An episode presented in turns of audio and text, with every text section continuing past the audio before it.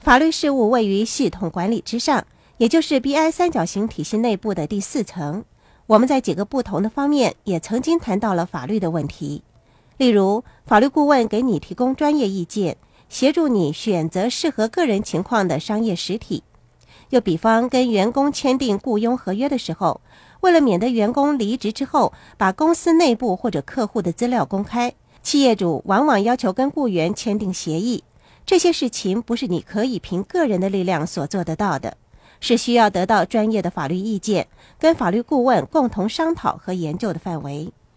或许你也需要聘用一名能够协助你处理债务或者是产权融资的律师，这名律师必须有能力做出有效的分析，给你提供专业意见，帮助你或者其他投资者争取最丰厚的投资回报。还有的就是知识产权律师，我们经常在这个课程里提到保护知识产权的重要。创意是你的头号资产，你必须小心地保护你的创意。在发展企业的过程中，不同的时期、不同的阶段都会牵涉到法律的问题，你需要得到具备各种专业知识的顾问的协助。刚才沙伦提到了一些需要得到专业法律意见或跟法律顾问协商的例子。律师的种类包罗万象，有许多专攻某个专业领域的律师，例如知识产权律师、房地产律师、专利律师等等。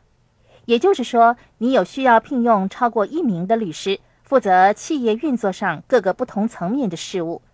每个人是不同的，你个人的计划、追求的目标、提供的产品、发展的模式跟别人都是不一样的。你为了产品的发展投资了大量的金钱和时间，